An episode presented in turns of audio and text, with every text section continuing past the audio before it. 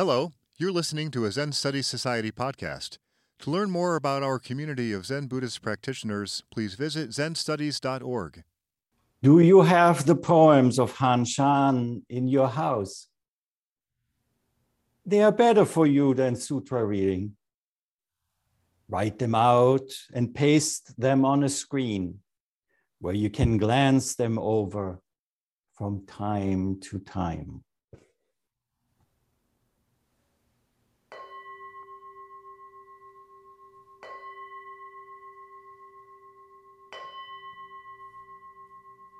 Good afternoon. On this last day of the Hoenji spring session, and as you have heard from the opening, today is a day that we will be spending without the entangling vines, which is after some time of having koan after koan quite a relief, at least I have to say for myself. Uh, variety, though these koans give a lot of variety, variety of intake, of nutrition and Dharma nutrition is very important. So that's why there is no text today that's very long, but there will be a good number of poems from Han Shan, a poet from the Tang dynasty that you can find in a book called Cold Mountain, translated by Burton Watson in 1962 for the first time published in this format. So, welcome to this little journey through poetry and spring. This is the overall theme spring. And here we sit in spring, feeling both the feelings of hope, seeing the budding of the trees, the bulbs spread tulips and hyacinth and daffodils over the landscape. At the same time, we are painfully aware of the difficulties that we face in this world. And of course, it seems so much bigger because it's in the present for us, but frankly, all human beings who have ever lived have faced difficulties that seemed as big to them as these difficulties might appear to us. And for that very reason, practices like this practice came into existence. That's why we philosophize as human beings. That's why we look for answers to these questions that we have. And as we know, sometimes certain tendencies are quite too willing to give us the answers and then not only keep these answers for ourselves, but make sure that everybody else accepts them equally as we do. And another difficulty has been created through a solution that might work locally for me as an individual, but by making it an object that is pushed upon others, all that wonder is lost.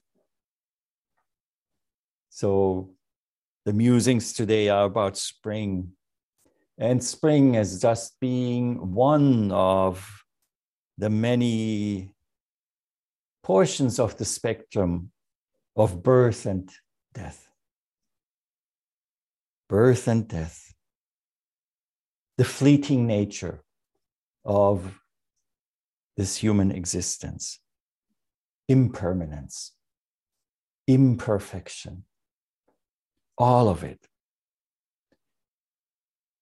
We as human hearts, minds are being torn between the beauty of spring and of birth and renewal and the ugliness of decay, violence, murder.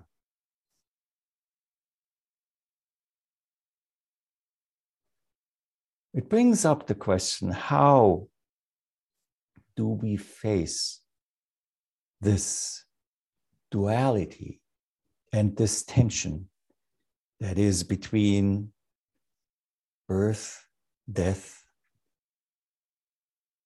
harmful, wholesome, beautiful, and ugly. One of the great reminders we have every day in our formal Zen practice is the playing of the Han, the Kai Han in the morning.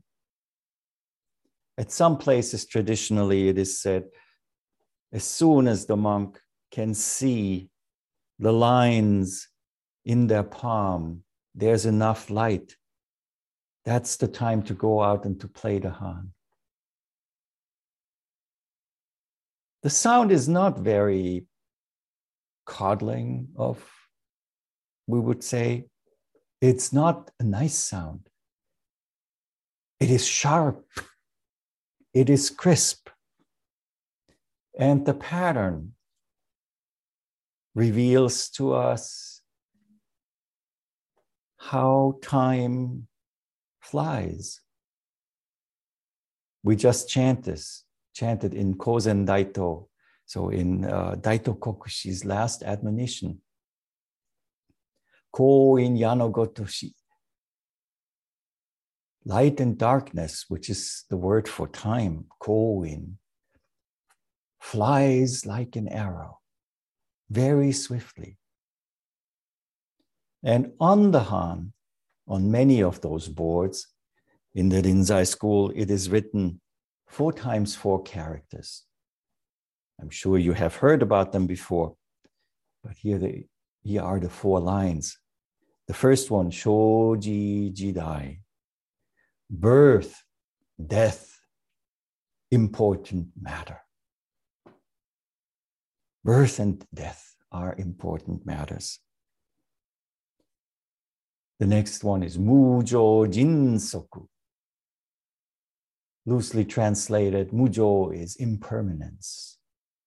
Jinsoku, so impermanence acts swiftly. Everything changes rapidly. Koin oshimubeshi. The koin, dark light and darkness, is the same as the koin in this uh, Kozen Daito Kokushi Yuikai koin. So koin oshimubeshi make use of every moment of time, of this dark, light, dark, light. Toki hito o matazu. Time does not wait for humans.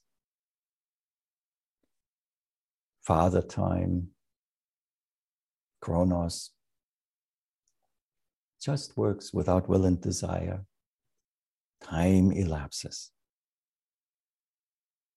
So while the flowers bloom in our northern hemisphere, autumn strikes the southern hemisphere, where there seems to be some progress into a more understanding way of life. In another, in another place, regressive behavior is manifest and the tension between that is what we feel. But let us start with spring. Let us start with spring.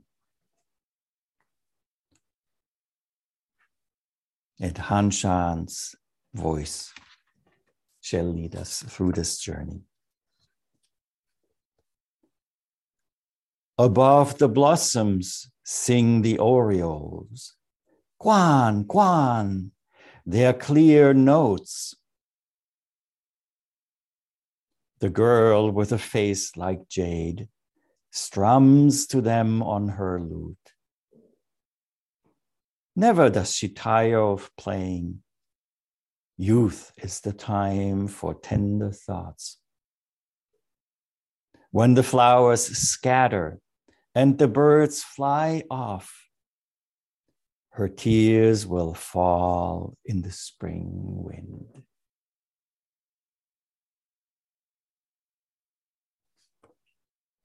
What a beautiful expression of this imperfection of our lives. Spring comes. We play the song of arising. We experience the privilege of birth, of being born of coming into a world in which we observe and partake in the ever unfolding of what we call beauty, life, growth. And if we get attached to it, we begin to overlook the simultaneous disappearance we overlook that the birds fly off. But as it says in this poem, this girl who plays the lute, when the flowers scatter and the birds fly off, her tears will fall in the spring wind. Tears will come but we, cons- we, we continue to exist. We continue to change, and we have the first inklings of this activity of birth and death. And then comes thinking, oh, yes, I see the flowers bloom here, but in the southern hemisphere, things are dying. Already, duality has come into existence. And we move from the direct experience of suchness, of being with decay, of being with arising in this very moment. Suddenly, we move into this world of concepts where there are hemispheres, where there is something we call decay, where there is that what we call arising. Earlier this week, I had the privilege to be invited by Gendo Osho of the uh, up the, the, the Zen Center in New Hampshire uh, the Upper Valley Zen Center to give a talk about the 10th chapter of the Diamond Sutra. And you know, in that chapter, uh, it's a very important point in the Diamond Sutra where we are being told to raise the thought that doesn't hold on to anything no sight, no sound, no smell, no taste, no thought, no touching. Really like it is in the expressed in the Heart Sutra. But the interesting thing is there in the beginning uh, of chapter 10, we hear about Dipankara Buddha. Dipankara Buddha is the lamp holding Buddha holding that lamp of the light that shines through all of this. And as I was reflecting on it, the light of Dipankara Buddha is a wonderful metaphor for us to approach an ever increasing closeness to the understanding how we as human beings function we are scientifically able to to describe this world quite aptly. We know that our sense organs, like our eyes, are only able to perceive a very limited spectrum of light. Our ears are only able to perceive a limited spectrum of sound. And so it is for all of these senses that we have. Our mind is often of this reductionist nature that we try then to reduce everything into black and white, into just polar opposites. And the interesting thing is, if when I sometimes discuss that with uh, someone visiting in Doksan, and the question comes, and I ask the question, so if there's black and white, what is in between? And quite often the answer is, well, uh, many, many shades of gray. Wow.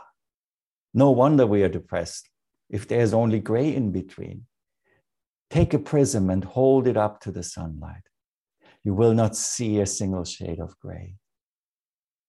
What we can see is this rainbow, the wonderful spectrum of colors that are not distinct, that in their wholeness are the unfolding of that white light, of that bright light of Dipankara Buddha.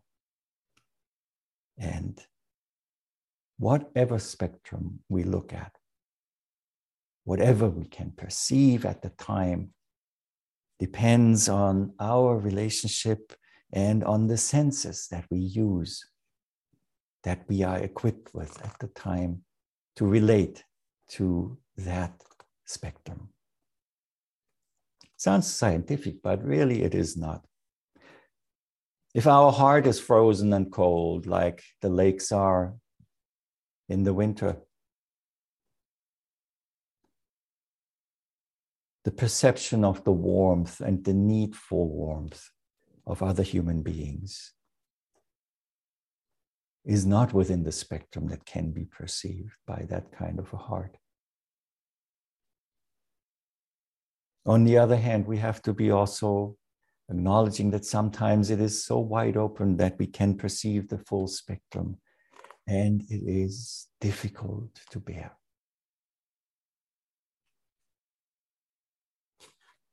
But let us hear the next poem in this journey.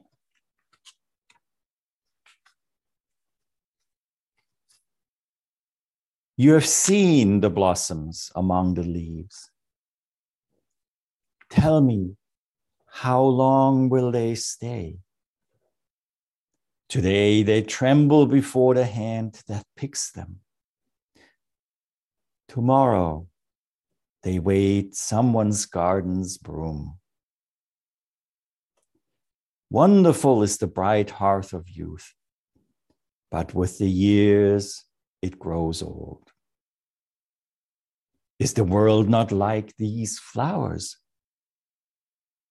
Ruddy faces, how can they last?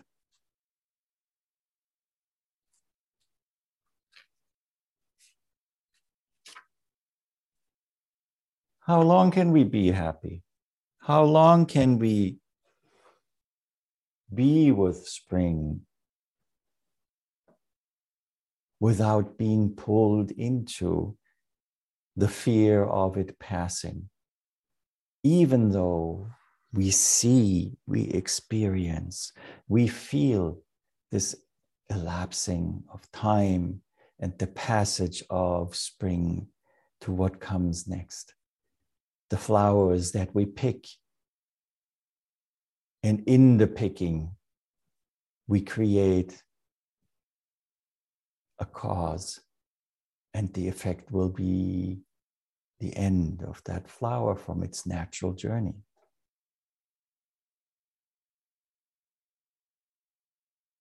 So, what do we ask ourselves in this context? Oh, why is it that everything passes? Why can't the beauty stay? And the really most difficult thing that we have to learn is that in order to fully appreciate what is unfolding at this moment, there is no room for that fear of its demise, nor is there room for the hope of its permanence. As soon as that happens, that we create that extra space, the suchness is cut into two, and we are thrown into our own ideas of this fragmented mind and fragmented heart. But there is a way for us to respond to it and to attend to it.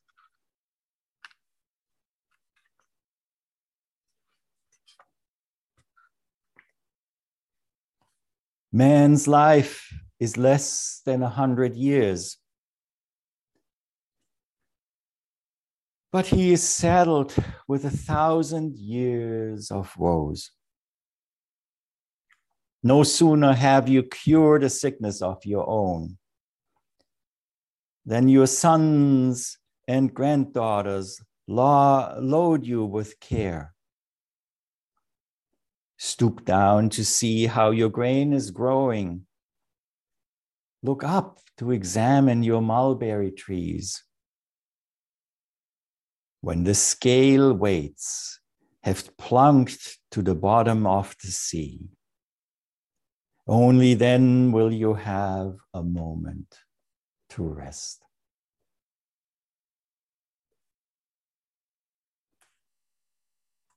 We feel, and in this practice, we need to feel this urgency of the shortness of this, of this opportunity as a human being to be in this world.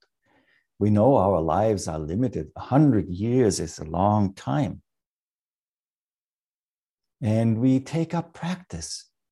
We sit, we chant, we work, we realize, we actualize.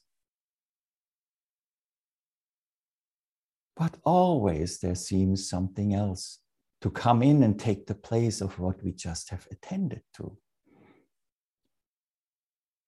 And we see it as a problem. And we see it as a problem and try to avoid that anything else will take that place of what we just cleaned out. I just got rid of it. And then comes the next thing I'm doing something wrong. Yes. But what is it? Is it the constant flow of things that we are doing wrong? Or is it the idea that we should be able to just clean it out completely? And there it will remain unchanged, undefiled, unimperturbed. The image that Hanshan uses for the weights that you put on a scale being dropped into the ocean, that there is no more judgment. And when it reaches the bottom of the ocean, like in the depth of samadhi, there is a place to rest. But not forever. Not forever. Because the next this is already this.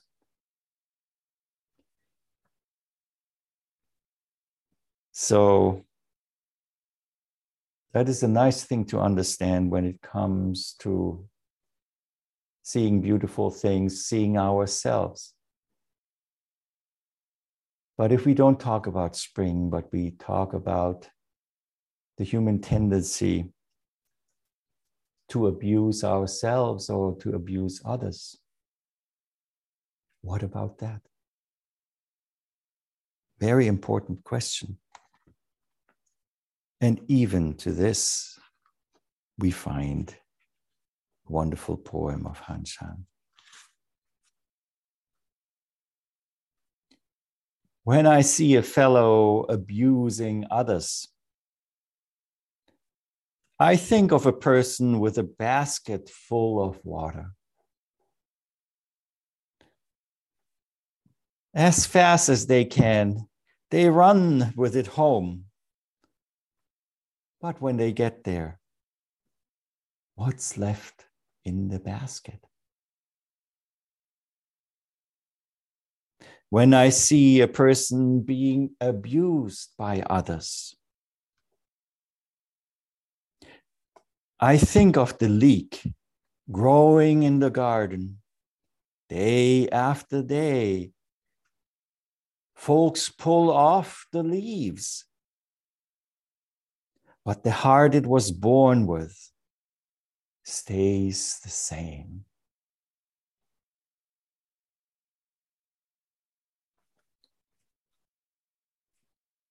when we witness abuse, it is important, of course, to do what we can if we have any influence to stop it from happening.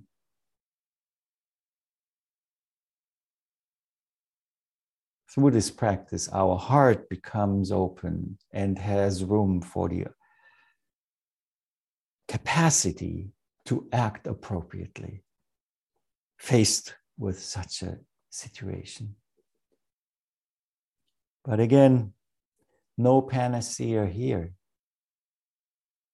There's no miracle that will allow us to just save everybody through our doing. And when we realize that the abuser is trying to stuff something from that person into their basket and to bring it home to hold it on to hold on to it and to increase what they have it is like that picture of water that is being poured into a basket. A basket does not hold water. By the time the person arrives at the home to store their spoils of abuse, nothing is left. But let's turn it around. Doing a good deed very often is based upon, and not very often, there is an inherent self centeredness to it we do practice. I practice. How often, how often do we speak about my practice? Here we are trying to take something else and put it into a similar basket and carry it home so we can store it. And to our great dismay, we find out Nothing is held in the basket, it's all gone. We like to awaken. We like to think of awakening as something that we can carry in such a basket. We don't like delusion. That we want to ban and let go away completely.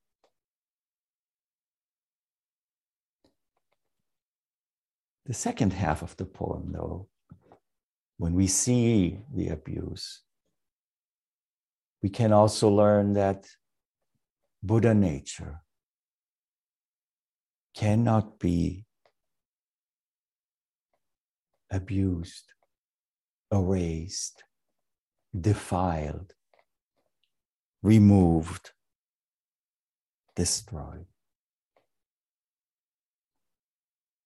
So, some very important fundamental teachings of this practice and of Buddhism in general can be found in this very short poem. Now, allow me to make a little trip away from the poem, but speaking about delusion and awakening. Of course, delusion and awakening are also just these polar opposites that we create. And we have to be very careful that we do not conduct practice firmly attached to such a polarity of delusion and awakening.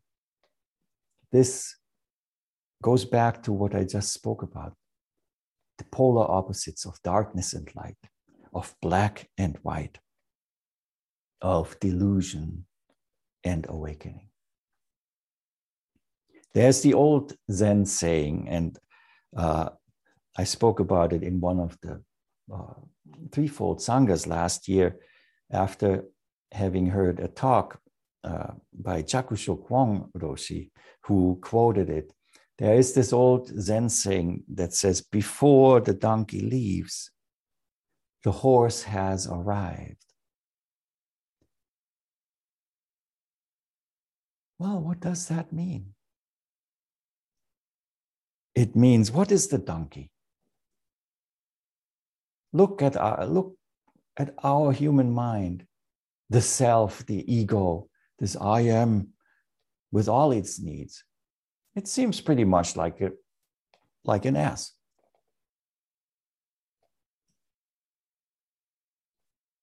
I don't know if you've ever handled a donkey, but they don't like to be pushed away. They don't like to be pulled in any direction, or they don't like to be told anything. Donkey has free will. And the donkey mind exerts it wantonly. So, how could we think about using this metaphor here of the donkey that we could push the donkey just out of the way?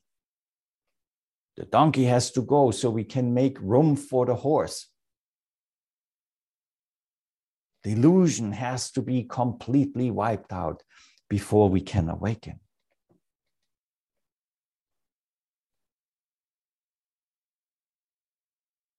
But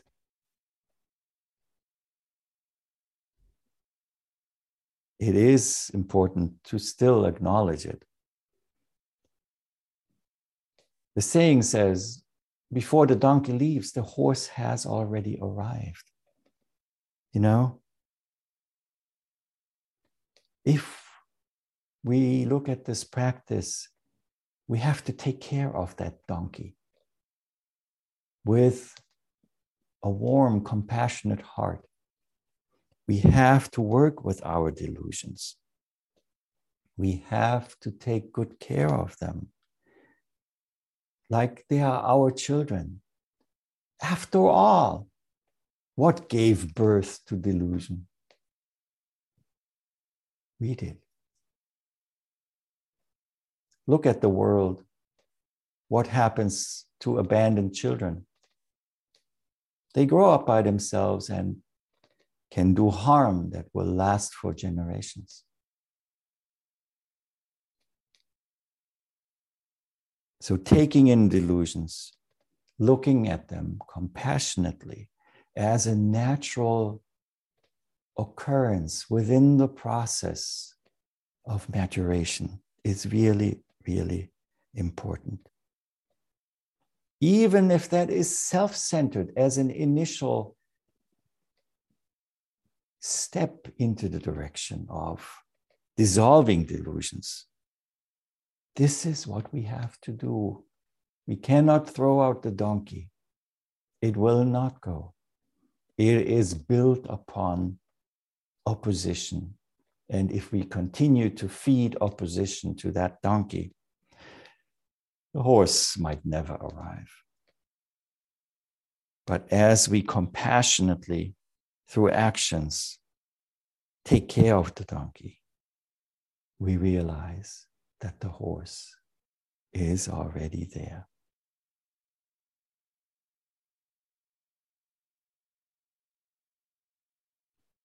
Look at the world. I think it is fair to say that most of the major problems we experience in this 21st century are caused by humans. It's such an easy thing to say, yeah, it is, it is the bad people, the foolish or cruel people who do that. But that's also not the truth. Even though there might be bad faith actions, there might be foolish actions and cruel actions. A lot of these difficulties are created by sincere, brilliant people under the guise or the banner of justice, of liberty, of prosperity, of human welfare of progress, and not to forget of religion. So many defilements or difficulties we experience in this world are based upon good deeds.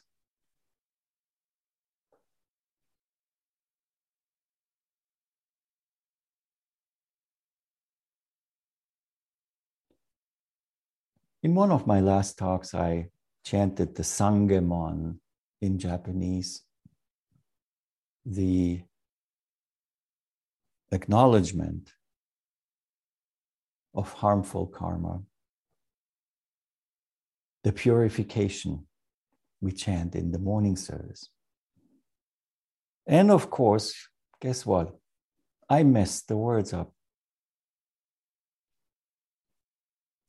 Even repenting or taking Sange, acknowledging one's imperfection. How could we do it more perfectly than being imperfect? And even to this here, Hanshan has something to say that is really important to know. So let's see about this Mahayana path. If you sit in silence and never speak, what stories will you leave for the young people to tell? If you live shut away in a forest thicket, how can the sun of wisdom shine out? No dried up carcass can be the guardian of the way. Wind and frost bring sickness and early death. Plow with a clay ox in a field of stone, and you will never see the harvest day.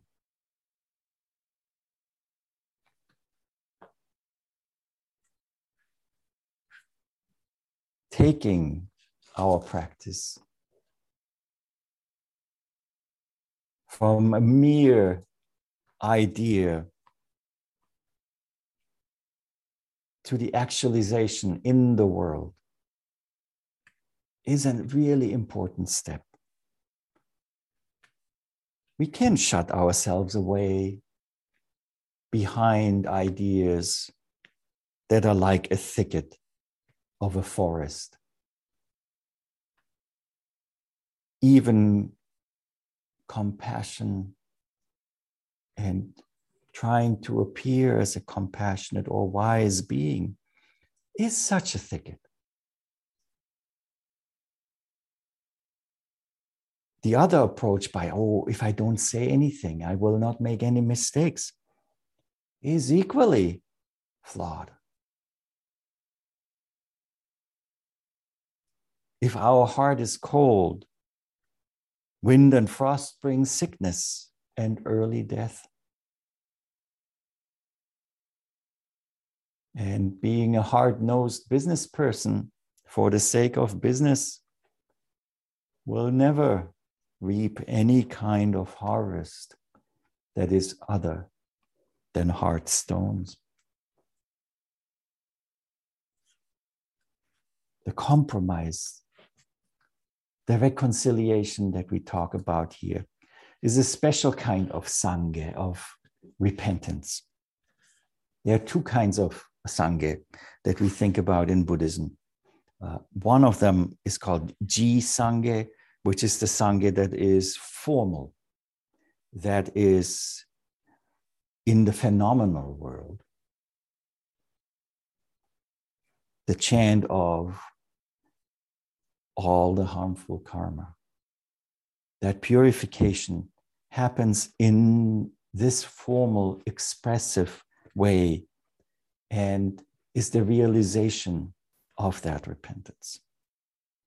However, there is also Ri Sange, where Ri is in the formless world, in the informal world, in the active world. And that is the actualization of the recognition of our incompleteness. Our practice, our lives, our interactions must become expressions of this vow to fully acknowledge this incompleteness. Frankly, without it, we would not have any kind of experience. Any we couldn't see, we couldn't hear, we could not taste.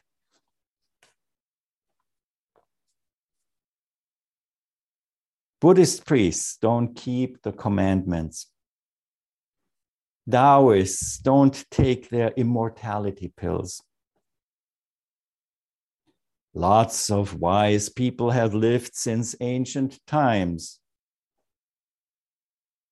And there they lie under the green hill.